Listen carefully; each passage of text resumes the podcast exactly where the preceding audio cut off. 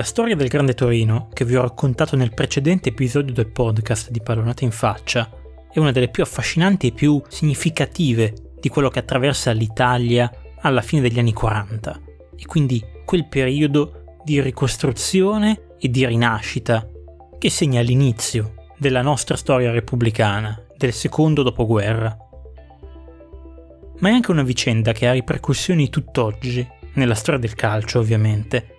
ed è per questo che ho voluto dedicarle un episodio in più per approfondire questo tema con qualcuno che ne sa ovviamente più di me. Parlo di Diego Fornero, che è un giornalista che scrive su Toro News, quindi un tifoso del Torino, ed è anche l'autore di un bellissimo podcast che è Invincibili, dedicato interamente alla storia del Grande Torino.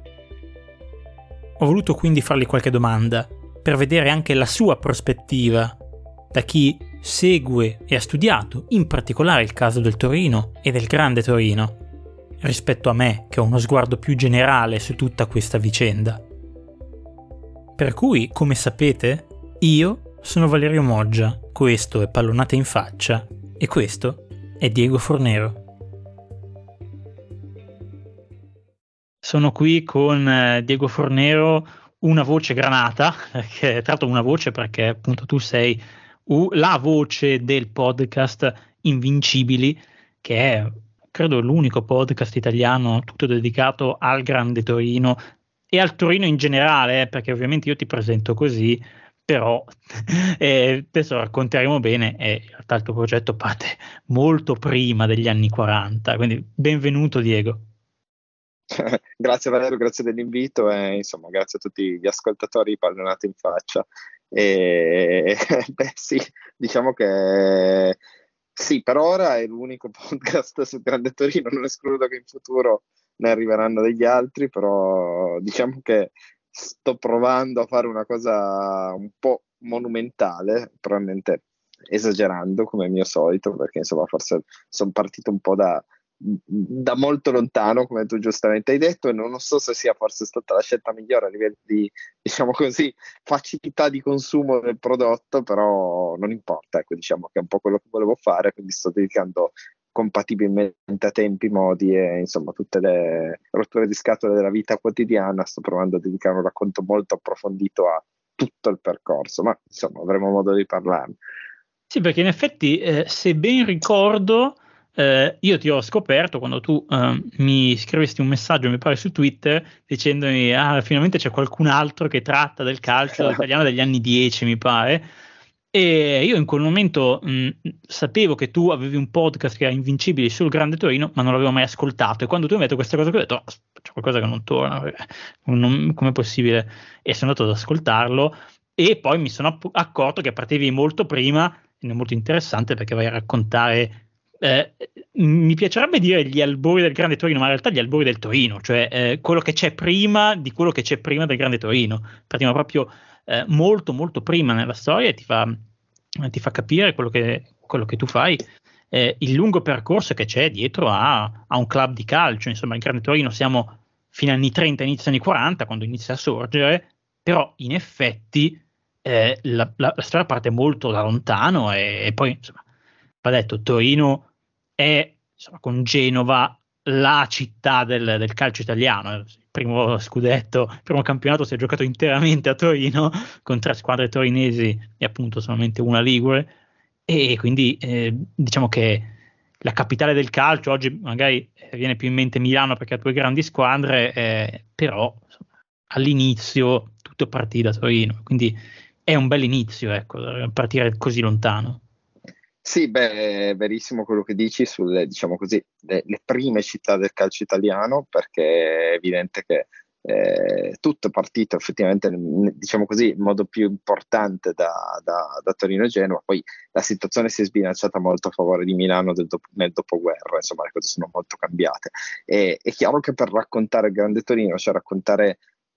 che squadra è stata quella nata a fine anni 30, perché insomma, grosso modo si, si, si inizia a, parlare diciamo così, del vero cammino di quella squadra dal 39 Eh, è chiaro che è fondamentale parlare anche del perché tutto questo è avvenuto, quindi eh, il fatto che comunque il, la società abbia avuto una dirigenza molto lungimirante già a metà anni 20 eh, è sicuramente un qualcosa che eh, ha avuto un valore e quindi appunto alcuni elementi chiave come l'inaugurazione dello stadio Philadelphia, eh, il, um, la creazione dei presupposti societari, il fatto che comunque fosse una società sempre stata in mano a grandi, eh, chiamiamoli in realtà prima grandi capitani di industria, perché eh, il Conte Cinzano era un capitano di industria a tutti gli effetti, in realtà Ferruccio Novo era un personaggio, cioè appunto presidente del Grande Torino, un personaggio un po' diverso perché non era un grande industriale, era sicuramente una persona agiata, ricca, con un, un bel business avviato di famiglia, non, non poteva definirsi un grande industriale, soprattutto considerando che l'altra società cittadina, cioè la Juventus, era già in mano alla famiglia Agnelli e lì sì parliamo di, eh, di grandi industriali. Eh, nonostante questo, però, comunque con una importante visione, un'importante lungimiranza, un'importante organizzazione eh, e accompagnata ovviamente da investimenti, perché sfatiamo subito il mito, non è che il Grande Torino fosse quella che oggi definiremmo una favola, no? quindi quelle, quelle, quel, quei club che eh, ottengono risultati in, insperati, inaspettati, pur non avendo le risorse per ottenere. No, stiamo parlando comunque di una società che ha avuto dalla sua degli importanti investimenti e parliamo appunto di trasferimenti record per la storia del calcio, come appunto eh, quello di Mazzola e di Loic quando avvenne fu un trasferimento record, Ballarin fu uno dei calciatori più pagati di tutti i tempi eh, all'epoca, cioè parliamo di una società che ha avuto investimenti importanti, però ecco, non era certamente l'unica a farlo e in proporzione ha sicuramente sempre saputo mettere in campo qualcosa di, di importante. E in questo il Grande Torino è una storia molto, molto, molto, appunto, so di aver già usato questo termine, ma lo ripeto, di lungimiranza perché era anche proprio una società strutturata in un modo molto moderno, cioè paradossalmente sicuramente c'erano più persone a lavorare per il Torino negli anni 40 che oggi, eh, questo vabbè dovrebbe so, fa, far ridere ma anche riflettere se vogliamo, e, e strutturata sì in un modo decisamente all'avanguardia per i tempi. Eh, ovviamente alcune cose che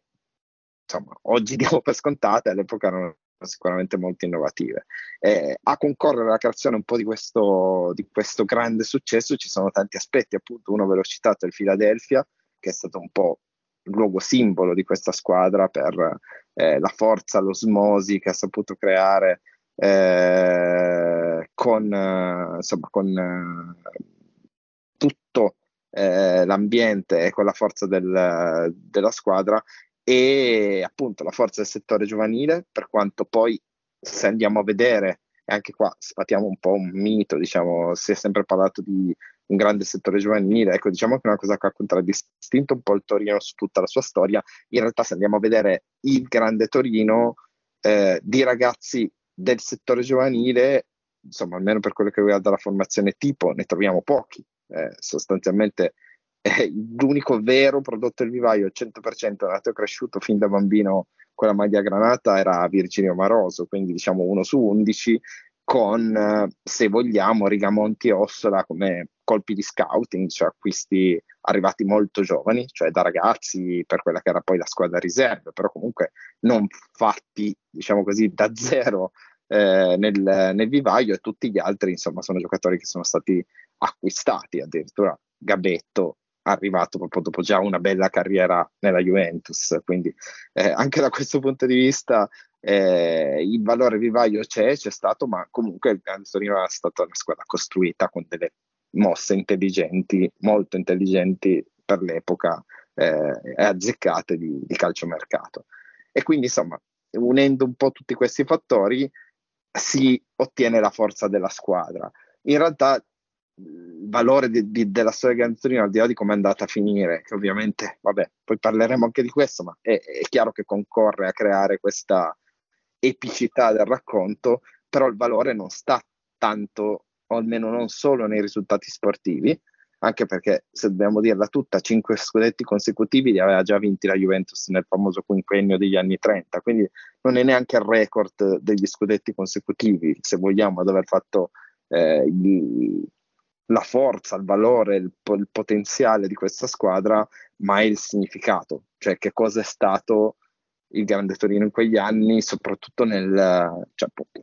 pensando a cosa è successo no? nella storia italiana dal 39 al 49 eh, e quindi eh, l'inizio della seconda guerra mondiale e il graduale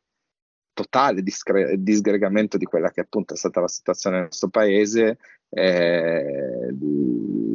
la lotta contro il regime, la resistenza, eh, la liberazione e il dopoguerra. Il dopoguerra sicuramente difficile. Ecco, il Torino è stato e que- questo credo di poterlo dire senza retorica, perché so che appunto talvolta un po' su questo ci si interroga, ci si chiede eh, sarà stato effettivamente così, credo di poterlo dire perché ahimè arrivo da anni di letture, studio matto, come diceva Leopardi, studio matto disperatissimo di carte dell'epoca e effettivamente vedendo le carte dell'epoca percepisci il valore di quella squadra, che non era solo il valore dei risultati, ecco, era un, proprio un tema identitario, eh, culturale e credo sia questo ad aver reso grande quella squadra già, passatemi i termini, in vita. Ovviamente il fatto che è una roba così, così grande, così bella, così imponente, così radicata nella cultura e nella mentalità degli sportivi italiani, un bel giorno all'improvviso non esistesse più,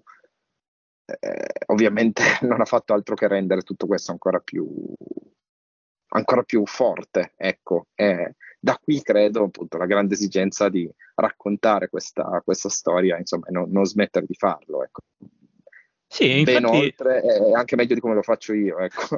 Infatti volevo proprio chiederti adesso eh, questo, cioè come nasce l'idea di raccontare, di creare un podcast, innanzitutto perché l'idea del podcast, perché vabbè, è vero che adesso vanno di moda, e, insomma, siamo d'altronde anche qui in un podcast, però eh, ci sono tanti modi per raccontare e, e mi incuriosiva perché questa scelta e poi anche come è stata organizzata, perché vuol dire eh, raccogliere molte fonti, cioè sul, te- sul Grande Torino hanno scritto tantissime persone, si è scritto di tutto all'epoca, perché comunque eh, 1949, quando avviene Superga, è in epoca ultramoderna, quindi i giornali erano tanti, le fonti dell'epoca erano tantissime, ma si è scritto molto anche dopo, fino a a libri che sono usciti in realtà negli ultimissimi anni. Quindi cioè, immagino la mole di lavoro cioè, impressionante che uno deve solo mettere in testa per dire ok, eh, adesso facciamo un po' d'ordine e vediamo cosa prendere davvero. Sì, ecco, come un po' ti ho accennato, sicuramente ho dovuto leggere tanto. In realtà, sai, hanno scritto in tanti, però ecco, non così tanti, ecco, almeno non magari come altre magari che ne so, storia di certe squadre, magari che ne so, storia del Milan, dell'Inter, della Juventus, trovi proprio in quanto tali, trovi centinaia di, di pubblicazioni. Ecco. Eh, il Grande Torino è una storia che ha sicuramente raccolto alcuni importanti narratori su tutti. Eh,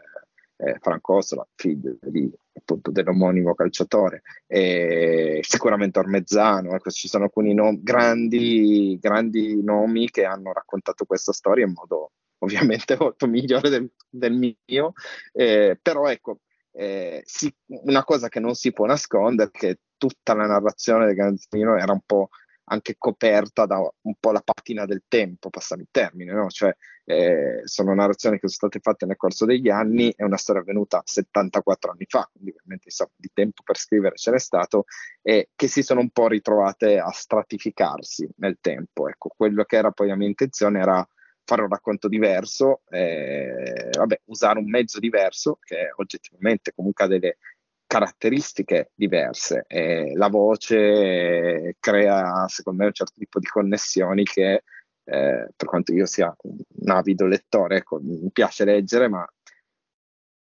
e ne stiamo parlando in un podcast, quindi è, il luogo giusto in cui dirlo. Ecco, diciamo che eh, la voce può creare una connessione emotiva importante, no? quindi secondo me era uno strumento da, da, esplorare. E ovviamente bisogna farlo in modo accurato e no, non escludo no, che magari nel racconto, soprattutto essendo così ampio, possano esserci anche delle cose magari non, non, perfettamente corrette, posso aver fatto degli errori, posso magari aver consultato le fonti sbagliate e sicuramente ecco, sarà così, però ho provato e sto provando e proverò ancora insomma, a cercare di raccogliere tutto il meglio eh, delle fonti a disposizione, quindi tanti archivi dell'epoca eh, e tanti, tanta letteratura, chiamiamola così, ecco, eh, per dargli un po' un, un volto nuovo, ecco, provare a reinterpretare un po' il linguaggio. Così, un piccolo, una piccola curiosità che riguarda anche proprio personalmente me con il mio lavoro. Da quando hai iniziato a dire adesso faccio invincibili a quando effettivamente ti sei messo davanti al microfono a registrare? Più o meno a spanne, quanto tempo ci è voluto? Perché io ci ho Ma... messo un sacco eh, a, fare, a iniziare, quindi... Ma allora, come ho raccontato anche appunto nel, nell'ultimo episodio, che è arrivato dopo purtroppo mesi da quello precedente, quindi ahimè si è molto rarefatta la mia, la mia pubblicazione, eh, Invincibile è nato in lockdown, quindi è nato in un momento buio per le nostre esistenze, però sicuramente un momento in cui avevamo un sacco di tempo libero, o almeno io vabbè per vicende lavorative e familiari neanche così tanto, però sicuramente più di oggi. E, e, quindi praticamente devo dire che nel momento in cui ho iniziato a pensarci, ho iniziato a pensarci una volta che sono stato a Superga ed ero stato a Superga eh, per, uh, così, per conto mio, con mio figlio che all'epoca era molto piccolo eh, e ti parlo appunto di fine, fine 2020 e io lavoravo a podcast per, eh, diciamo, mi occupavo di podcast per lavoro vero, cioè nel mio lavoro vero in un'agenzia digitale lavoravamo a tanti podcast per eh, alcuni dei nostri clienti e, e ovviamente a, mi balenava un po' nella testa questa idea quando eh, ho unito un po' i puntini e ho detto vabbè dai facciamolo, però l'ho detto, ero convinto tipo di fare 7-8 episodi, quindi fare una cosa rapida, ecco, e poi ho, ahimè mi sono infilato in quel,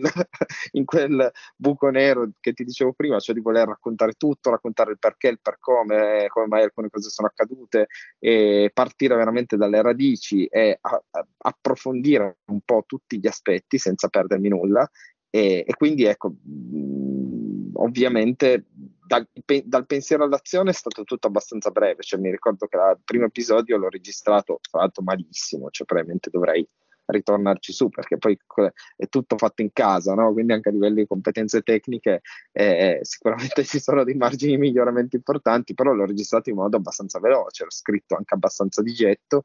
e, e poi da lì è iniziato il bello, diciamo, cioè ho dovuto poi tenere il ritmo e i primi mesi è stato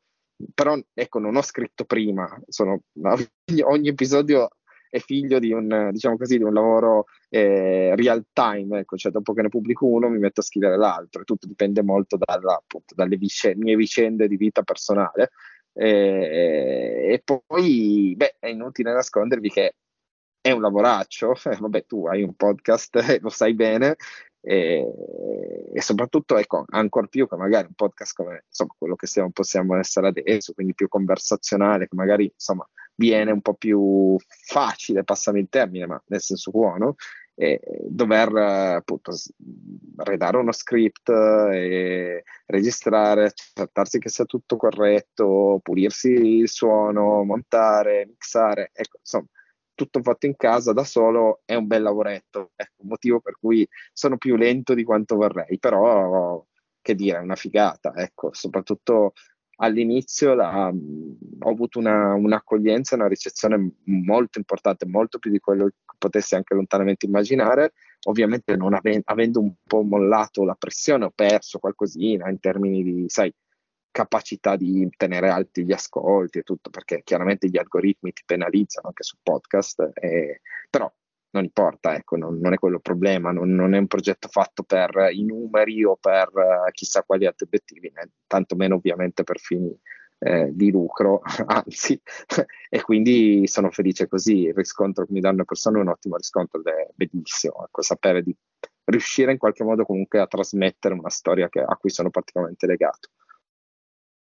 Adesso entriamo nel, nel, vivo perché tu prima hai citato eh, quello che ha rappresentato il, il, Grande Torino per quell'epoca tremenda che è stata insomma la fine degli anni 30 e l'inizio degli anni 40, ma in realtà, in realtà dal 39 al 49, quel decennio lì, è il decennio che va dall'inizio della guerra fondamentalmente alla tragedia di Superga. Ed è una storia veramente impressionante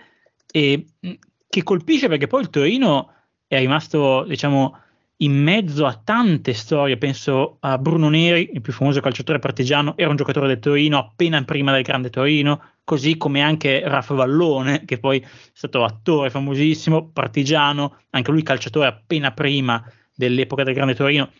Quindi c'è eh, questa casualità, eh, insomma, Erstein, l'allenatore, che è ebreo, costretto a fuggire, eh, a nascondersi dai nazisti, un sacco di storie che casualmente ovviamente si sono incrociate in questa squadra e poi portano lì, ce ne fanno proprio un, per, per, per, caso, non, per, non sempre per volontà, una sorta di, di simbolo di quello che, rappresent- quello che è stato l'Italia, di quello che ha vissuto l'Italia in quel periodo. E, e io ti chiederei se, eh, se è, dav- è, vero che ha una squadra amata trasversalmente da tutti, o forse c'è anche qui un po' di patina di retorica da togliere, cioè magari qualcuno già all'epoca ce l'aveva col Grande Torino come oggi l'hanno con un Napoli, una Juventus, un Milano, un Inter. Ma allora, sai,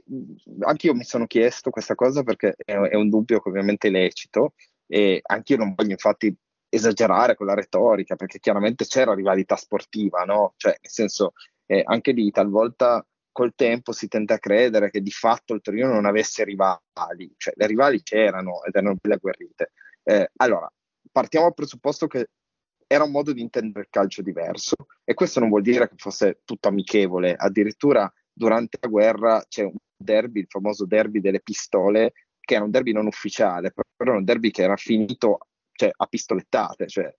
spari verso l'aria, non, non, gente che si è effettivamente sparata e, con vittime. Era un clima di guerra, quindi era un mondo ovviamente diverso, però per dire eh, fin dove poteva arrivare la rivalità, no? quindi la rivalità c'era eh, ed era evidente. Eh, ovviamente c'era una cultura sportiva diversa, voglio dire che fosse tutto diverso, tutto rose e fiori, tutti gentleman rispettosi, perché insomma alcune cose sono sempre accadute, però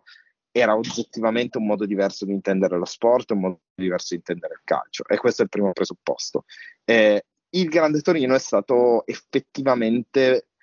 leggendo le fonti dell'epoca, eh, quindi provando a uscire da quella che può essere magari lo stratificarsi della retorica, leggendo le fonti dell'epoca era proprio unanimemente considerata come la squadra più importante, la squadra più bella, la squadra più rappresentativa. Eh, e ovviamente mh, mm, a concorrere a tutto ciò è stato anche il fatto che ci sono stati dei momenti in cui di fatto il Grande Torino coincideva anche con la nazionale eh, il famoso match del 47 con 10 undicesimi di, forma, di giocatori granata eh, in campo eh, che forse avrebbero dovuto essere 9 perché insomma c'era un infortunio eh, che ha, ha, portato insomma ad avere anche il decimo però comunque insomma, è un numero importante no? che la dice lunga sul fatto che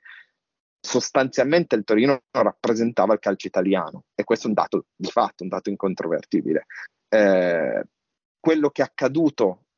eh, dopo la tragedia di Superga effettivamente lo dimostra, cioè eh, spontaneamente dopo la tragedia di Superga in tutte le città italiane si è ricordata questa squadra in un modo corale, collettivo, cioè qualcosa che andava ben oltre qualunque tipo di rivalità. Eh, proprio in questi giorni sta girando molto sui social, ma è perché ovviamente in uh, ottica scudetto del Napoli eh, sta girando molto sui social l'immagine di piazza del plebiscito che commemora Grande Torino, una piazza del plebiscito gremita. E stiamo parlando di Napoli, cioè parlando un club che,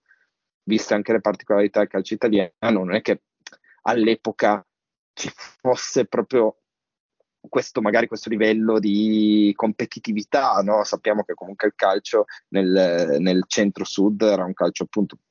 m- meno competitivo rispetto a quanto avviene oggi e, e quindi ecco, fa, rende anche abbastanza esemplare, no? come anche così lontano, anche in un contesto magari eh, apparentemente non, non, quotidiano per il Torino, ecco,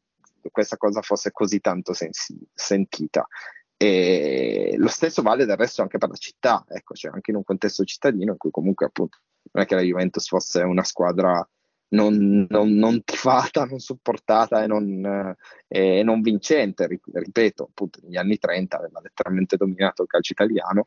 e, eppure comunque tutti, nessuno escluso, hanno partecipato a, questo, a questa commemorazione, a questo, eh, a questo diciamo così, ricordo, ecco, e, que- e, e, non si tratta soltanto appunto del partecipare in senso materiale, tecnico, si tratta proprio di una partecipazione emotiva importante che si percepisce dalle fonti dell'epoca. E quindi sì, mh, mi sento di poter dire, al di là di ogni retorica, che effettivamente questa squadra ha avuto un valore speciale eh, che ha travalicato ecco, l'aspetto puramente sportivo. Eh, ovviamente poi sul campo sono state tantissime le società che hanno provato a scucire gli scudetti al Torino. E prima di tutto, appunto, la rivalità più accesa è sempre stata quella con la Juventus. Non a caso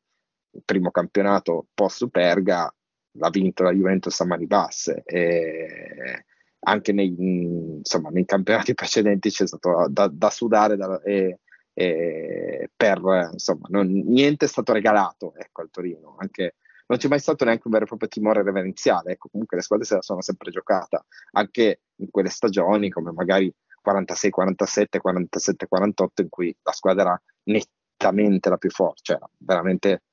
inavvicinabile a livello di, di performance sul campo.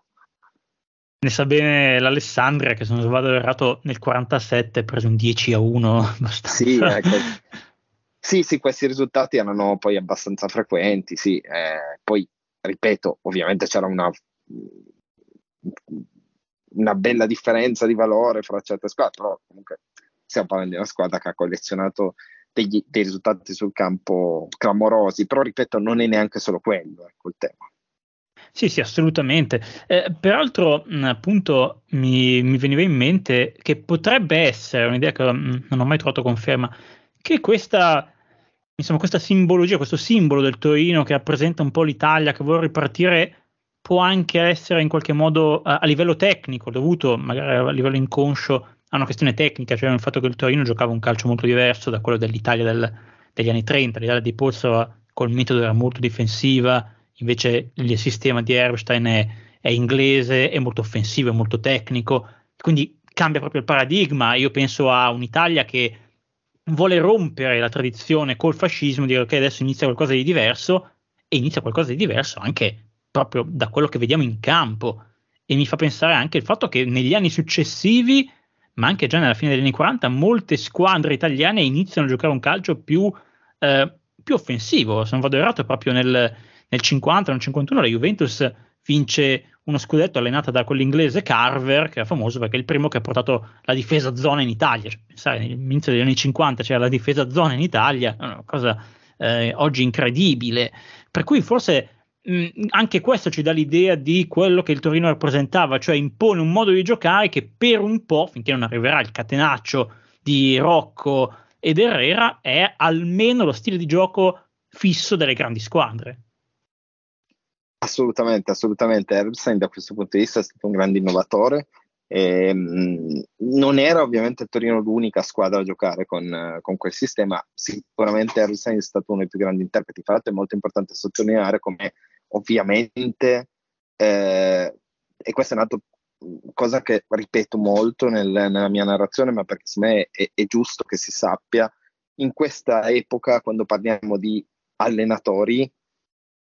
dobbiamo distinguere molto fra l'allenatore in campo, che di fatto il Torino ha anche avuto Erbstein letteralmente in campo, in panchina, ma di fatto è sempre stato un, dire- un vero direttore tecnico, cioè Erbstein era coadiuvato da un vice che di solito era chi effettivamente si occupava di preparare atleticamente i giocatori. E quindi l'allenatore inteso come colui che siede in panchina era più un preparatore atletico, una sorta, un mix fra preparatore atletico e team manager, ecco se volessimo dargli dei ruoli attuali, e, e il direttore tecnico era colui che faceva effettivamente la tattica e la faceva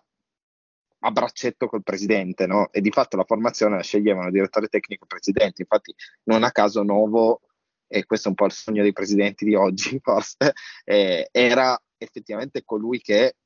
spesso e volentieri sceglieva la formazione, tant'è che addirittura Novo poi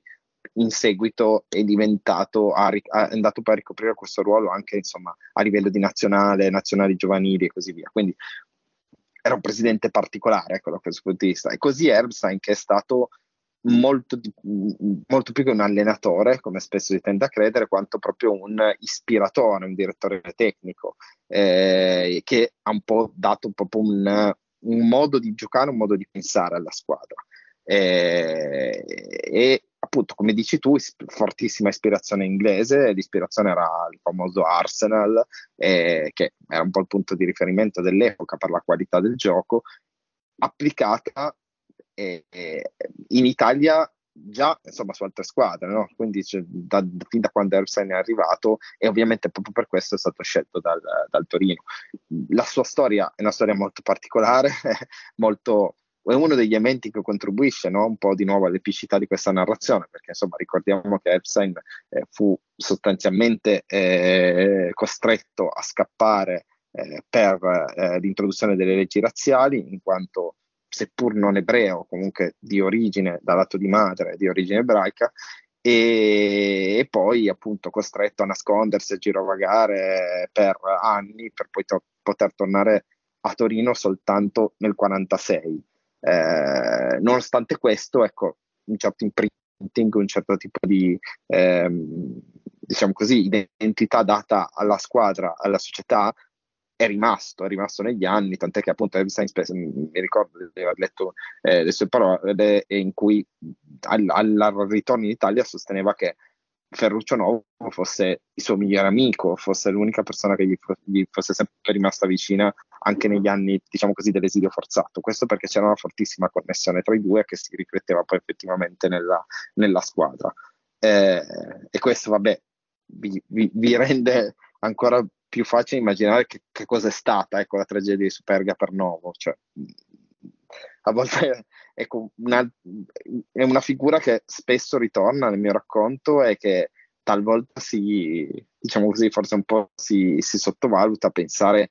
a chi sono stati sopravvissuti, che da alcuni punti di vista hanno sofferto quanto più, diciamo così, dei, dei, dei non sopravvissuti, perché ecco, per alcune persone e Ferruccio Nuovo è il primo che ha letteralmente costruito quel gruppo ed erano cioè, letteralmente cioè, come dei figli giocatori per, per, lui, senza contare appunto la presenza di Elsa e la presenza dei dirigenti, ma anche quei compagni di squadra che per esempio non sono partiti. Il caso di Sauro Tomà è uno delle storie più esemplari, no? E più, più anche un po' se vogliamo strazianti, giocatore che era giovane, era una seconda linea, però comunque un giocatore che era destinato a partire, a essere seduto su quell'aereo e non, così non è stato per un infortunio, un infortunio che gli ha salvato la vita, ma che allo stesso tempo, come lui stesso ha dichiarato più volte, insomma, gli ha anche fatto vivere una vita intera, no? a confrontarsi con questa tragedia. Oppure pensiamo a un altro caso particolare, ecco, tragico al contrario, eh, che è quello di Dino Ballarin, il fratello di Aldo Ballarin, che invece non doveva neppure essere destinato a, a volare con la squadra a Lisbona perché di fatto non veniva mai impiegato, no? era una sorta di eh, terzo portiere, quindi cioè, sostanzialmente non, eh, non, non, non, giocava mai non, ha mai, non ha neanche una presenza ufficiale con il Torino, era però il fratello giovane di Aldo Ballarin che di fatto insomma, aveva vinto una sorta di viaggio premio, diciamo, di, di gita, di esperienza con la squadra e, e sappiamo tutti insomma come è andata a finire. Ci sono tante storie dietro, tanti, tante storie che appunto, ovviamente quando poi ci si scontra con la tragedia emergono, no? E che vanno oltre appunto tutto quello che è l'aspetto sportivo, sono storie che secondo me meritano di essere raccontate, ecco, è quello che sto provando a modo mio a fare. Prima hai citato il settore giovanile del Torino, che appunto era forte, ma che purtroppo non è riuscito a, a, a dare continuità a quella squadra, perché poi se noi guardiamo anche i ragazzi che vinsero, mh, mm, non ufficialmente, ma nei fatti lo vinsero lo scudetto del 49 giocando e vincendo le ultime quattro partite, una cosa insomma, che non viene mai ricordata, però quelle partite le giocarono e, e le vinsero in una condizione emotiva, penso, eh, difficilissima. Mi ricordo di aver letto un'intervista eh, con uno di quei ragazzi che appunto diceva che li, li caricarono di, una, di, un peso emotivo, anche perché letteralmente all'epoca non c'erano le maglie con i nomi, per cui tu, cioè la maglia aveva solo il numero, quindi chi indossava il numero 10 indossava letteralmente la maglia di Valentino Mazzola. Cioè, questa è una cosa che, eh, che dà un certo, un certo, peso. Ricordo che nella partita contro il Genoa, eh, il fratello maggiore di Bacigalupo, che era allenatore dei portieri, quando vide il giovane portiere del Torino con la maglia di suo fratello, lo abbracciò e si mise a piangere, perché quella era letteralmente la maglia del fratello. E quindi, mh, però è, è, bello ricordare che questi ragazzi lo scudetto, anche se era già stato assegnato, comunque sul campo loro se lo meritarono, le vinsero quelle partite.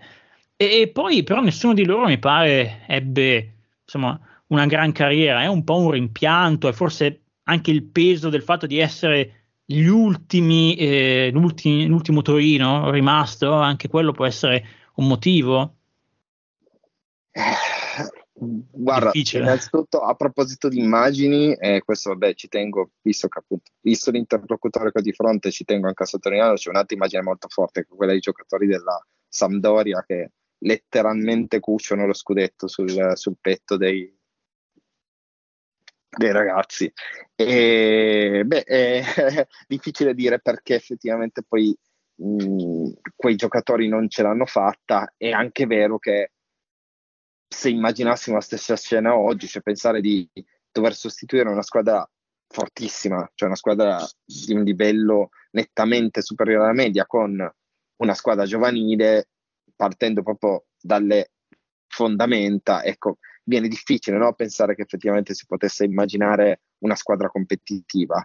È pur vero che effettivamente non, eh, sì, non si sono, sono giocatori che poi non si sono rivelati eh, così pronti a un contesto competitivo, alcuni hanno avuto un'onesta carriera, altri sostanzialmente quasi nulla. E, è chiaro che quello che è accaduto, il peso della tragedia, il peso della responsabilità, il peso delle aspettative, insomma, hanno inciso. Ecco, infatti per rivedere un Torino decente cioè, a livello di prestazioni, ecco, bisognava aspettare un bel po'. Eh, diciamo che dagli anni 60 si inizierà un po', diciamo che almeno una decina d'anni sono serviti e poi non dimentichiamoci davvero quello che è accaduto al presidente, cioè sostanzialmente per, per Ferruccio Novo il calcio non ha più avuto grande senso dopo, dopo quella tragedia. Aggiungiamoci che anche le sue attività economiche non hanno avuto poi magari quel, eh, appunto non trattandosi di un grande industriale non, eh, non, non c'è stato un particolare seguito eh, nelle attività di Ferruccio Novo e quindi ecco questo è un po' quello che sicuramente è accaduto dopo ecco sì non, ci siamo trovati da, da, un giorno all'altro a non avere sicuramente una squadra eh, all'altezza della, della situazione ma ecco viene anche da dire che non so, sarebbe stato quasi, forse alcuni punti di vista sarebbe stato pure un sacrilegio, ecco, immaginare eh, una vera sostituzione ecco, di, di, quella squadra. È chiaro che non ti nascondo che, e questa è una cosa che bisogna dire con lucidità,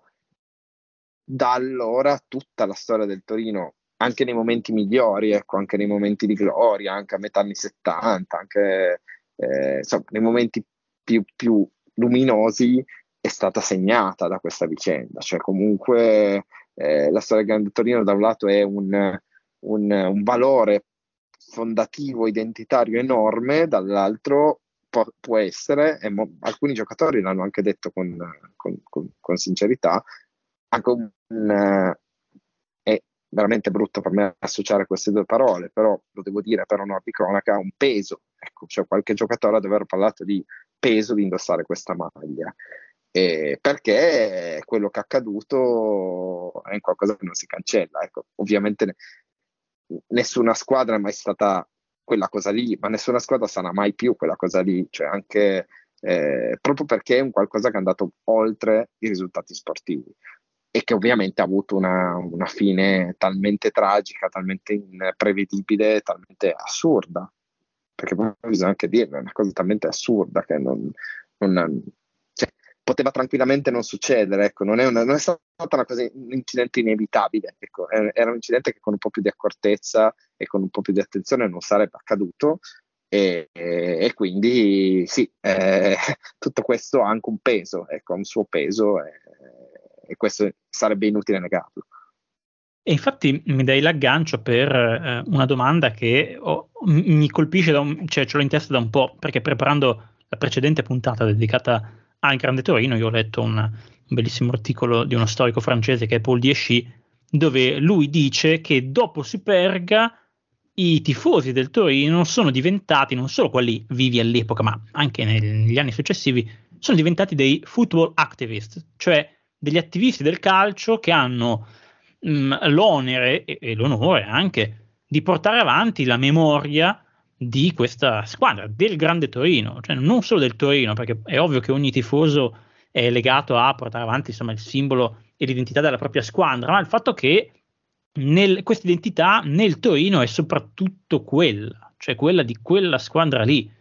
che è una cosa particolare perché ovviamente non tutti i tifosi dell'Inter eh, si ricordano della grande Inter di Herrera, eh, magari si ricordano di quella di Mourinho, ecco per dire, e, e invece, come dicevi tu, il Torino ancora oggi è, è il grande Torino, quindi una cosa veramente molto particolare che insomma, a me non piace molto la retorica, ma quando si dice che una squadra è unica, ecco, diciamo che il Torino è quella che ci si avvicina di più, perché obiettivamente a livello di, di cultura, di identità, eh, è, è, è, questa cosa qui, cioè una squadra veramente che ancora oggi si lega a, a questo ricordo. Io volevo chiederti se per la tua esperienza è così ancora oggi, specialmente con i tifosi più giovani, che francamente ormai insomma, passano gli anni il Torino ovviamente non è più eh, una squadra altamente competitiva, anche se in realtà nelle ultime due stagioni sta avendo eh, delle, delle, buone stagioni rispetto al passato. Eh, sì, so Vabbè, che eh, no, però dai, diciamolo, eh, un Torino che arriva nelle prime 10, secondo me, tutto sommato, eh, è, buona, è, un buon piazzamento. Però mh, pensare che mh, oggi ancora magari un giovane quindicenne, se non più giovane, tifoso del Torino, eh, e uno che se vado lì e gli dico eh, il, Tor- il, grande Torino su Perga mi sa dire qualcosa di, di, di sensato, anche se semplice, o, ormai è una cosa che tra i giovani si è persa? Ma allora, mh, parla- parliamo innanzitutto del concetto di football activism. Eh, credo sia azzeccato, cioè credo un po', un po' diciamo, sì, a coda lunga di quello che ti accennavo poco fa, cioè sicuramente portare avanti questo racconto, questa narrazione, questa memoria è una sorta di dovere, responsabilità, no? Io, ste- io sono, vabbè, proprio il caso, penso vivente, eh, mi sentivo molto addosso questa responsabilità e, e, era, e, è un qualcosa che ho sempre avuto dentro di me, no? Eh, infatti una cosa che ci tengo molto a sottolineare, un certo tipo di approccio secondo me va oltre il tifo e la fede calcistica. Eh, io, per esempio, sto cercando di fare un lavoro giornalistico, quindi non un lavoro, diciamo così, eh, da tifoso. Eh, e, e, credo, spero insomma che questo si possa sentire. Eh, al di là però ora del mio caso specifico, del mio caso personale, sicuramente c'è la sensazione di portare su di noi una responsabilità, cioè la, la responsabilità di tramandare questa, questa, storia, tramandare questa leggenda, tramandare questo, eh, que, questa eredità, ecco, è anche una cosa proprio molto identitaria, ecco, è un elemento importante dell'identità, no? Essere del toro, amare il toro, comunque lo si voglia definire, insomma, in, in senso lato anche, significa doversi rapportare a, e volersi rapportare al Grande Torino. Questa è una cosa, secondo me, inescludibile. Eh, eh, questo ovviamente non significa che magari un giovane tifoso di oggi sappia tutto di questa squadra, però credo che insomma, sia una componente ineliminabile. Eh, e quindi sì, eh, questo è reale. come ti dicevo, la cosa degli aspetti positivi e può avere anche degli aspetti più complessi. Eh, sicuramente il, a volte sarebbe, ma te lo dico con grande sincerità, forse sarebbe bello, passami il termine, poter affrancarsi no, dal passato per poter vivere magari con disinvoltura, con leggerezza il presente. Ecco, questa è una cosa che al Torino non, non, succederà mai, cioè credo sia impossibile e non penso sia questione di tempo, proprio perché non è che i 74 anni che sono passati oggi valgano meno e pesino meno magari dei 60 o dei 50, ecco, qualcosa che ormai è parte della, della leggenda, parte della storia, parte dell'identità e resterà tale, ecco, resterà tale anche fra cent'anni, eh, anche perché già oggi sono pochissimi quelli ad aver visto con i propri occhi il grande Torino. Eh, sì, qualche novantenne che l'ha visto giocare se lo ricorda c'è, ma oggettivamente no? è una generazione che non, eh, non esiste più, quindi tutti noi che ne parliamo ne abbiamo solo sentito parlare. Eh sì, infatti, ma tra l'altro eh, mi chiedo se conti anche il fatto che non c'è più stato un grande Torino, cioè dall'epoca è stato vinto uno scudetto, poi sì c'è stato il periodo eh, di inizio anni 90 con eh, il presidente Borsano che ha avuto comunque un Torino anche brillante a livello europeo, però non c'è più stato un grande Torino, io penso l'esempio forse che viene più spesso in mente è quello del Manchester United che nel 58 avrà la sua tragedia aerea, però dieci anni dopo vince la Coppa dei Campioni e poi dagli anni 80-90 insomma si consolida come una delle più grandi squadre del mondo. Quindi eh, ha avuto modo di mm, come dire, metabolizzare quella tragedia con altre vittorie e vada anche detto che è vero anche che il Manchester United del 58 non era una grande squadra, ma era una grande squadra in divenire, mentre invece il Torino era stava già vincendo, cioè le sue, le sue vittorie si interrompono e quindi c'è proprio un, una differenza. Se ci fosse stato un altro grande Torino capace di vincere due o tre scudetti, forse sarebbe più facile eh, andare sì. un po' oltre. E, sì, questo sì. No, no, scusami Valerio, ti ho interrotto, vai, vai. No, no, in realtà volevo solamente dire che poi alla fine, mm, pensando di football activist, a me viene in mente appunto eh, i volontari del museo della leggenda granata, il museo del Grande Torino che c'è a Grugliasco, che è, eh, è, è, questo, mi ha dato l'impressione, ci sono stato qualche giorno fa, mi ha dato questa impressione qui, cioè questi signori che insomma eh, due volte alla settimana, sabato e la domenica, portano i visitatori a fare questo giro del museo e almeno quando sono andato io erano, cioè, mi hanno accompagnato due, eh, due, signori, due volontari ed erano molto commossi eh, e è ovvio che quando racconto io questa storia mi commuovo, e questo è ovvio, però questi lo fanno eh, quasi due volte a settimana, più volte al giorno e ancora si commuovono, quindi c'è, è una cosa che eh, difficilmente succede se non c'è una partecipazione emotiva molto forte e, e insolita quando noi parliamo di calcio. Assolutamente, assolutamente. Questa è una cosa, come ti dicevo, ineliminabile, cioè fa proprio parte un po' del, del DNA. E, e, sì, e vale un po' su tutti i livelli. Chiaramente poi, ecco, l'esempio che hai fatto dei volontari in museo è un esempio eccezionale perché sono persone che appunto sì, eh, meritano veramente insomma, che venga riconosciuto loro un tributo per il lavoro che fanno perché è un lavoro incredibile. Eh, il, um, come sapete, come molti sapranno, in realtà appunto il museo non è neanche una struttura ufficiale, eh, quindi è tenuta in, letteralmente in piedi dai volontari. Quindi eh, il lavoro che fanno davvero è più che lodevole. Ecco, questo, e qua mi permetto no? questa piccola divagazione, ma non è una divagazione in realtà, la dice anche lunga sul fatto di come un patrimonio così importante, una cosa, un'er- un'eredità morale, chiamiamola, un patrimonio orale così prezioso, in realtà non sia valorizzato appieno. Ecco, quando dico valorizzato non intendo per finalità commerciali, che a un certo punto, che poi in realtà anche, cioè, perché no? Ecco, cioè, visto comunque eh, il club oggi è una struttura che deve campare eh, e quindi anche magari l'heritage, il proprio patrimonio eh, storico deve essere valorizzato, deve avere un valore. Ma ora, senza andare magari su questioni molto materialiste, eh, pensare che ad esempio una società che ha una storia del genere e che ha vissuto una tragedia del genere su una squadra così eccezionale, così iconica e così ricordata in tutto il mondo, non abbia neanche un proprio museo ufficiale e vabbè, ecco, le conclusioni vanno da sé, ecco, questo mi permette di dire che c'è qualcosa che non ha funzionato, ecco. E attenzione, non c'è qualcosa che non ha funzionato in questa dirigenza, c'è qualcosa che non ha funzionato in tutte le dirigenze, perché questa cosa qua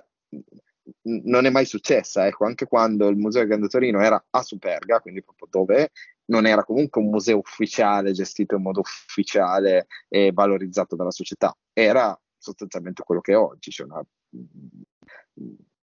tenuto in piedi, insomma, grazie alla buona volontà di alcune persone. Quindi questo rappresenta molto bene no? che cosa è stato il toro in questi decenni, cioè non cosa è stato il toro in questi ultimi 15-20 anni. Sì, tra l'altro è una storia che mi fa pensare che quando appunto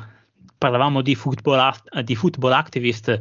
eh, è, è, proprio così, cioè parliamo proprio di tifosi che eh, insomma, tanto spesso i tifosi molte volte si definiscono i veri custodi dell'identità del club contro anche le proprietà, le dirigenze, spesso esagerano, invece nel caso del Torino spesso mi sembra che sia, che sia veramente così, cioè che eh, ci sia una volontà da parte dei tifosi di conservare questa storia che è molto più forte, molto più preponderante della, della stessa volontà da parte delle dirigenze, delle proprietà, come hai detto tu, perché dal 49 oggi non c'è sempre stata la proprietà attuale, ovviamente, e, eppure eh, la storia appunto del Grande Torino sta in, questo, in questa villa comunale, credo, a Grogliasco, quindi anche sì. fuori dal territorio eh, comunale di Torino, appena fuori, però è una, è una cosa che, che insomma, sorprende un po'. E mi hanno detto che sì si, che prima o poi, quando sarà pronto eh, il, quello che fu appunto il, lo stadio Philadelphia, ci saranno dei lavori e il museo si sposterà lì. Mi hanno detto se va bene nel 2026, quindi quando, quando ci saranno le Olimpiadi di Milano Cortina a Torino ci sarà forse il museo del Grande Torino a Torino in città, però sì, la, è, è, un pezzo di storia eh, che che, che, che colpisce perché ehm, fa vedere che a volte, insomma, anche in Italia abbiamo, come dire, delle, eh, una mancanza di, di, sensibilità, di volontà di, di, cogliere queste storie, perché in effetti cioè, il, il, Torino è, il grande Torino è un pezzo di storia clamoroso, tu hai fatto bene a parlare anche volendo a livello commerciale, cioè obiettivamente è, è, è la storia forse più grande, più, più, più commercializzabile che ha il calcio italiano, eh, non me ne vengono in mente altre. Ed è incredibile che insomma, così tanti industriali non, passano dal calcio italiano e nessuno eh, si è ancora pensato a questa cosa qui. Eh, cioè, si potrebbero aprire molte cose, sul, molti discorsi sul, sugli industriali italiani e la loro lungimiranza. Insomma. Non è questo il momento, però vabbè. Eh, io, Diego, ti ringrazio per um, questo approfondimento che mi dà modo di chiudere eh, questi due episodi sul, sul Grande Torino e insomma, sull'Italia che è uscita finalmente dalla guerra. E quindi grazie e invito tutti e tutte ad ascoltare Invincibili, che adesso eh, tu mi hai detto ci saranno i tuoi tempi per i prossimi episodi, però chi lo scopre sì. oggi ha, ha, un bel po' di episodi in arretrato da ascoltare e scoprire tutto quello che io non ho detto perché io sono arrivato a parlare del Torino adesso, negli anni 40, ma tu sei partito qualche decennio prima, per cui grazie sì. mille. Ci sono 28 episodi, quindi non ci si annoia, diciamo, per ora. Eh, quindi, no, no, eh diciamo sì, infatti, cioè, 20, 28, tempo, eh, 28 sono un, un, bel numero, eh, sì. anche perché racconti alcuni, alcuni, dettagli della storia proprio pionieristica del Torino che francamente eh, non sono, almeno a me non erano particolarmente noti, per cui diventa interessante anche andare a scoprire cosa c'era prima, ma molto prima. Grazie, Quindi, grazie. Eh, beh, grazie a te e niente, io ti saluto e saluto tutti gli ascoltatori e le ascoltatrici di Pallonata in Faccia. Grazie davvero a tutti, grazie. Sono molto felice che questo incontro con Diego Fornero ci abbia permesso di mettere in chiaro un po' di punti della storia del Torino e anche di come viene percepita oggi da chi il Torino lo tifa e lo segue ancora, a decenni ormai di distanza dalla tragedia di Superga. Io vi consiglio di andare ad ascoltare il podcast di Diego Invincibili, che trovate sulle principali piattaforme come Spotify, Apple Podcast, Google Podcast e molte altre. così potrete ascoltare con le vostre orecchie la storia molto più approfondita di quanto io possa fare che lui racconta sulla squadra granata. Prima di salutarci, vi lascio ovviamente i contatti di Pallonate in Faccia. Il sito è pallonateinfaccia.com dove ogni domenica esce un nuovo articolo sulla storia del calcio e dei fenomeni politici. Se volete scrivermi, potete farlo alla mail pallonateinfaccia-gmail.com oppure sui social network che trovate su Facebook, chiocciola pallonate in faccia blog, Twitter, chiocciola pallonate faccia e Instagram pallonate in faccia. Questo podcast lo potete ascoltare su Spotify, Google Podcast, Apple Podcast, Amazon Music, Audible e molte altre piattaforme che trovate indicate ovviamente sul sito. Quello che vi chiedo è di lasciare, se potete e se volete, una recensione sulla vostra piattaforma preferita, dicendo cosa ne pensate di questo podcast. Se volete fare qualcosa in più, potete anche fare una donazione economica via PayPal o via GoFundMe. Trovate tutte le informazioni a questo proposito sul sito di Pallonate in Faccia. A questo punto a me non resta che ringraziarvi tutti e tutte per l'ascolto e la fiducia e darvi appuntamento alla prossima puntata del podcast.